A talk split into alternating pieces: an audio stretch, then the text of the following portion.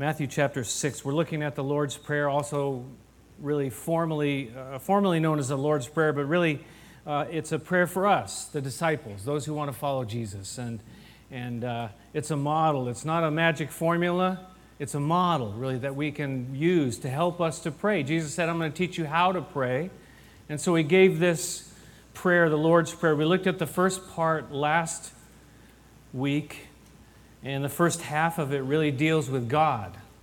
It starts with Him. It needs to start with Him. Usually what happens is we let it start with us. But Jesus said, this is how you pray. He starts with our Father. It starts with Him. God, our Father. And it talks about His name. Hallowed be your name. Your kingdom come. Your will be done on earth as it is in heaven. So we start with Him in worship. We start with Him in acknowledging who He is. It's a simple concept, but again, we get it wrong. We just do it our way. God, I'm in trouble. I need help. But we first need to start with Him and say, God, let's think about who You are. And then, when we get to the second half, like what we're going to look at today, our needs and the necessities of life, these things, when you put them in the context of who God is, they become smaller, more manageable, if you will. So, our needs, part 2, Him first. Number 1, life's necessities. Number 2, the forgiveness of sins. Number 3, deliverance from temptation, testing, and from evil and the evil one. Look at verse 11. It says this, give us today our daily bread. Forgive us our debts as we also have forgiven our debtors. And lead us not into temptation, but deliver us from the evil one. The first thing he talks about is the reality of the needs that we have in this life. It's reality. Okay, and prayer is not just some, super spiritual thing. It's about reality. Yeah, we have needs. But God first, and then our needs. And needs are real. The realities of the needs in this life. But he brings it into a plane that I don't think we often think, is that it's a daily dependence on Him. When you think back to the book of Exodus, right? And the Lord provided for the people in the wilderness. How did He do it? Anybody remember? I can't even hear you, but I think you probably said it. Manna. Someone said it up here. Manna. The word manna means what is it? Because they didn't quite understand. Well, what is it? Well, what it was is that God was providing for them, but it was every day God provided. Every day God would rain down manna, and they were not to go and store a whole bunch of it up. There was one day they were to gather for 2 days so that they could have the Sabbath, the day of rest, where they could just chill out. Sorry, I didn't mean to use that word. But daily, God would provide for them. Now notice, too, that they still had to go out and gather the manna, right? It wasn't just dropped into their refrigerators. Oh, another cold word, I'm sorry. This is really getting bad. They had to go out every day and gather it. So there certainly isn't a place in God's provision that we need to go out and do what we can to work. It's a difficult economy. Yes, some of us have trouble. We don't have jobs. We've been laid off or whatever.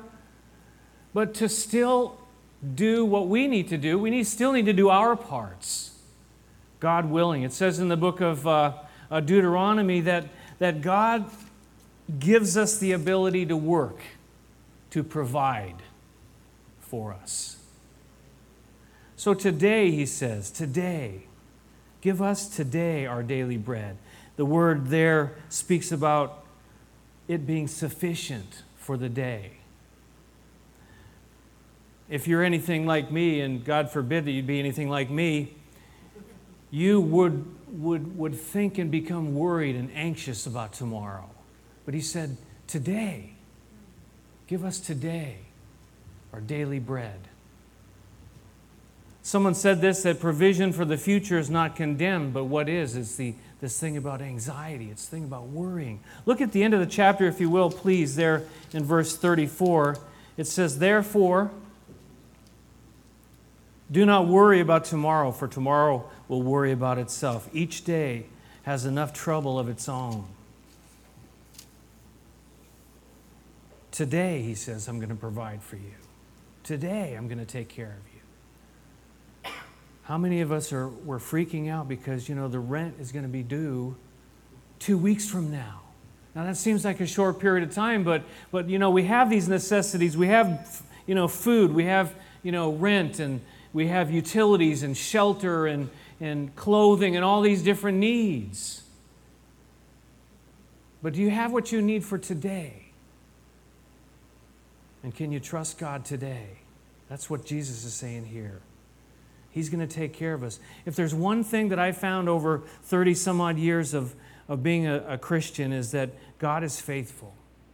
I get to this over and over again in my own life, that God is faithful. He's faithful to meet each one of us. He's faithful to provide for each one of us. He's faithful to take care of us. He's faithful to speak to us. God is faithful, and He's faithful in your need, whatever that need might be. He says, today, give us today our daily bread. Turn with me to Proverbs chapter 30. And perhaps Jesus was thinking about these verses when He was teaching them how to pray, but look at Proverbs chapter 30, about in the middle of your Bibles there, just after the Psalms. Proverbs 30, verse 7.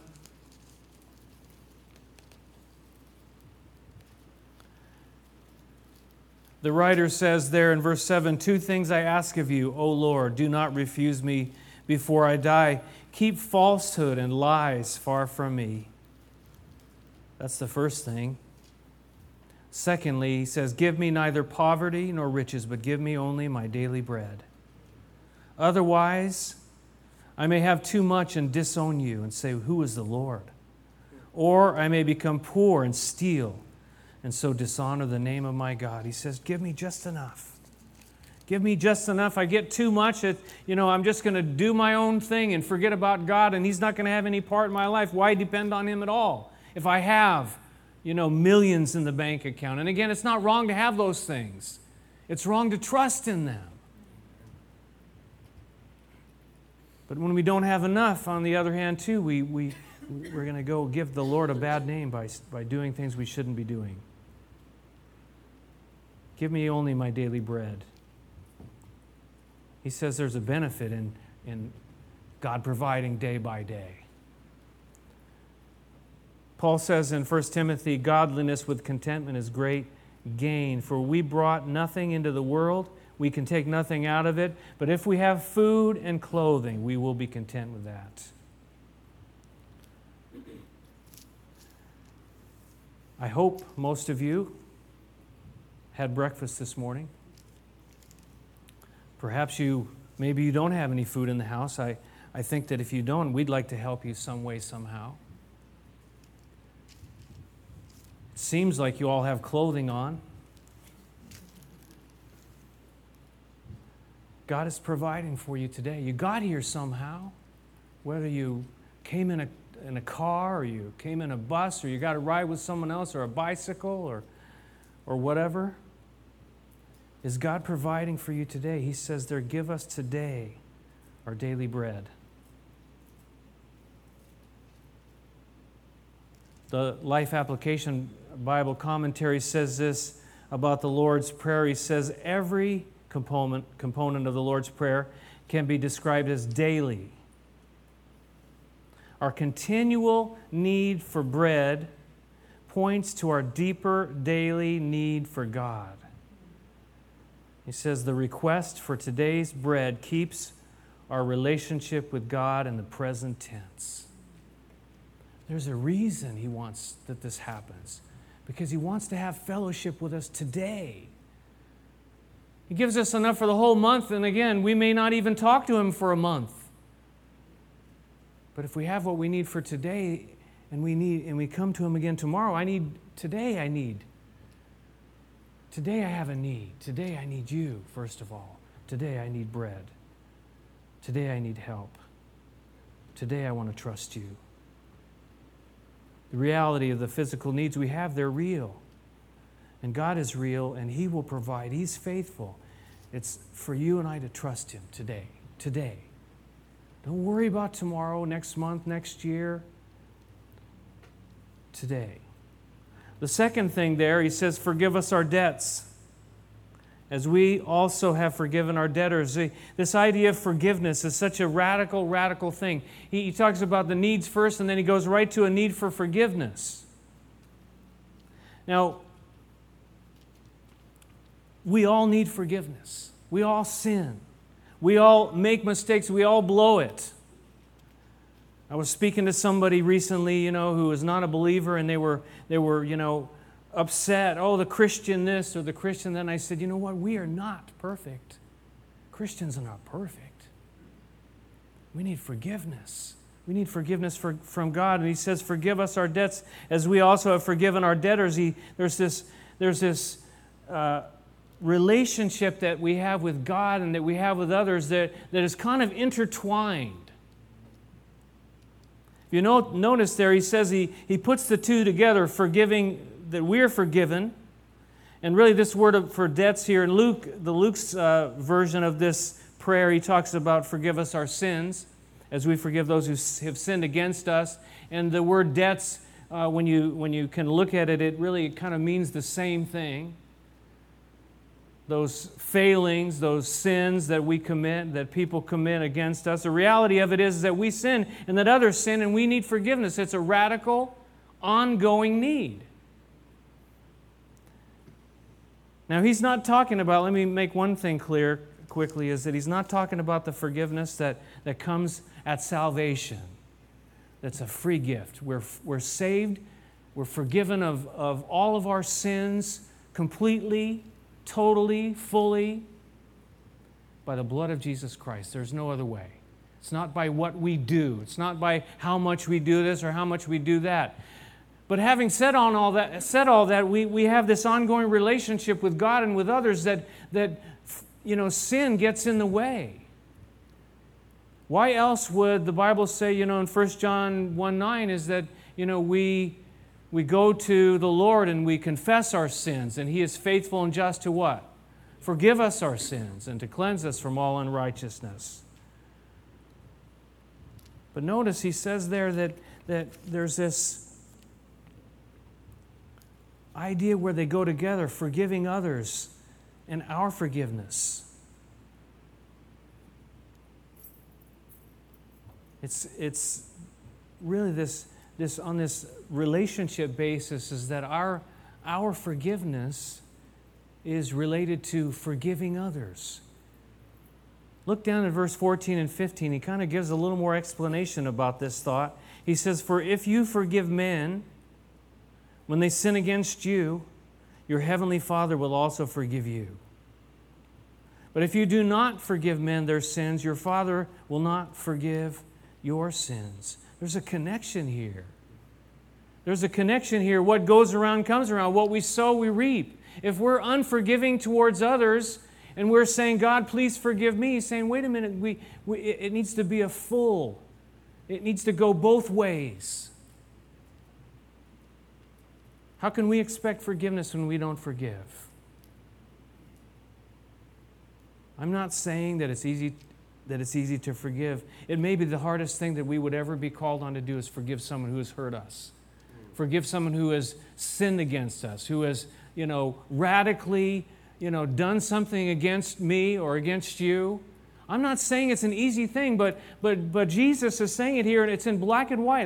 There's no question that he said these words that you and I must forgive others if we want to experience the forgiveness from him.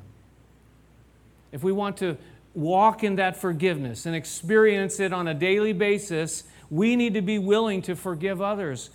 I remember our Bible college director said about certain things is that maybe we're not able to do it, but are we willing to be willing?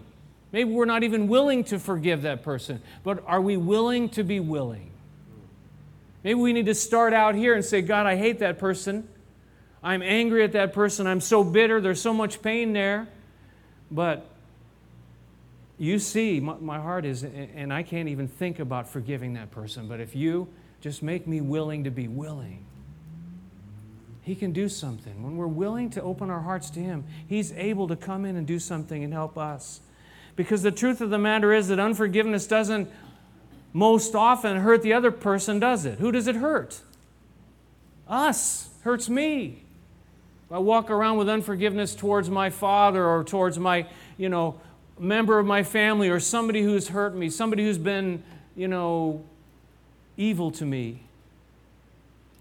Ronald Reagan, y'all remember him? He had an attempt on his life, right, in 1982. And it says that his daughter, Patty Davis, she says this, that the following day, my father said he knew his physical healing was directly dependent on his ability to forgive John Hinckley. She said, by showing me that forgiveness is the key to everything, including physical health and healing, he gave me an example of Christ-like thinking. He knew that the future of his life, of his presidency, of his own physical healing was going to be dependent on him forgiving. How many things in our lives are being held up because we're not willing to forgive? It's powerful. It's very powerful. Paul said in Ephesians 4 that we should be forgiving each other just as in Christ God forgave you. Jesus said it here, forgive us our debts as we have also forgiven our debtors. And this idea about forgiving others that we would be forgiven, well, we need to take into account that we blow it. If we think I'm never going to forgive them and I don't really need forgiveness, well, that's making it like we'd never do anything wrong either. We don't need forgiveness. We're perfect. We've made it. We've arrived. I think there's not a person in this room that knows that that's not true. Forgive, he says, as we've been forgiven. Forgive others to experience that forgiveness. The third thing there in this prayer, he says, is lead us not into temptation. Lead us not into temptation. This word for temptation also means testing. You remember Jesus in the earlier part of the book where he was led by the Spirit into the desert, right? The wilderness to be tested. Some of the older versions say tempted, right? To be tempted by the devil, to be tested. These words are, they both work in this same thing. So, but when you think about that, lead us not into temptation, it's kind of an unusual prayer. First of all, God doesn't tempt us. Second of all, God does allow us to be tested, though. So he's saying, lead us not into temptation. And I really, I think about this. I was thinking about it. I did some reading about it as well. I think my best understanding of it is this, that it's like a figure of speech that you state something negatively in order to say something positively. Lead us not into temptation. In other words, lead us out of temptation. Someone said this, that disciples aware of their weakness should not desire such testing and should pray to be spared exposure to such situations in which they are vulnerable. In other words, you and I knowing our own hearts, saying, God, don't lead me into that situation. Lead me out of temptation. Lead me out of testing because, I'm not confident that I can survive it. This world, the reality of this world, there's plenty of temptation, is there not? There's plenty of testing. There's plenty of stuff that is real in this life that we're going to face. God help us. You might also see in it, though, is this fact that that it's part of our prayers for the Lord to lead us, to be led by Him, to pray for guidance. And I want to remind you of that statement in 1 Corinthians 10. We're not going to turn there now. It says that no temptation has seized you except what is common to man. And God is what? Anybody know? God is faithful. He will not let you be tempted beyond what you can bear. But when you are tempted, He will also provide a way out. He will provide a way out so that you can stand up under it. There's no temptation that sees you except what's common. Man, it's common. We all face it. It's a reality, this life of this world, living in these bodies, living in this world. God, lead us not into temptation. Father, lead us away from temptation. Protect us, help us, guide us. And finally and fourthly, He says there, but deliver us from the evil one. This word evil one can mean evil as well as from the evil one. It can mean both. And the reality, again, is that both are problems in this world. There's evil in this world. You know, for anybody to say, you know, that the world is good and people are good and there is no evil in the world, that's just like, you know, having our heads in the sand, is it not? God's creation is good. Don't misunderstand me. When God created, He said it's good. But when sin entered the human race and entered this world, you know, we find evil. Satan was there at the Garden of Eden helping to usher in this evil, himself being the evil one. There is a reality. We cannot just have our heads in the sand, that there is spiritual warfare against the evil and the evil one, and we need His deliverance. We can't just do it on our own. We can't fight the good fight in our own strength, in our own flesh. Deliver us, we pray. Deliver us from the evil. Deliver us from the evil one. And I'm not speaking about Christians being demon-possessed. That's a whole other subject, but I do not believe that Christians can be demon-possessed, but Christians can be oppressed and attacked. And sometimes we put ourselves in positions that make us even more vulnerable or prone to be attacked. We need to be very careful. Maybe that's the first part of this prayer. Lead us not into temptation. Lead us out of those situations where the evil and the evil one are so very real. But deliver us from these attacks, the warfare. Ephesians chapter 6, the devil's schemes. Our struggle is not against flesh and blood, but against the rulers, authorities, powers of this dark world, against the spiritual forces of evil in the heavenly realms. He says, therefore, put on the full armor of God so that when the day of evil comes, you may be able to stand your ground. And after you have done everything to stand, there's evil. There's day of evil coming as well. Some of us face days of evil, and just maybe the situations that we're in, our jobs or certain situations that are just part of this world, part of this life. We need the full armor of God to stand up, to fight, that God would deliver us. The Lord's Prayer, our prayer. He says there, forgive us our debts. He says, give us our daily bread. Lead us not to temptation. Deliver us from evil. All these things, life's necessities. The daily needs that you and I have. Forgiveness. We need forgiveness. We need to be forgiving others. We need guidance. We need help. We need to be led by God in this life. Again, He's faithful to do that. And we need His strength and power to be delivered from the evil and the evil one in this world. These are all matters for prayer. These are all, again, as I mentioned earlier, these are all daily things that you and I face. We need to be praying daily. God, our Father in heaven, hallowed be your name. Remembering the prayer starts with Him. The last words there, for yours is the kingdom and the power and the glory forever. It says amen. This is you'll see it in the NIV down in the bottom in the margin there, because this last little part is not in some manuscripts. It's found in other manuscripts, and I think the jury is still out whether these words were actually said by Jesus. But the truth is that these words bring us back around to God again. And the content is biblical.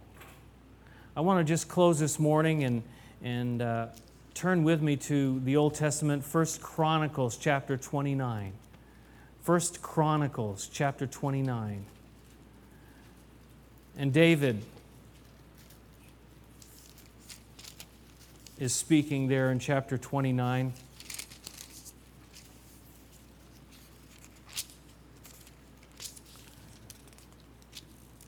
In verse 10.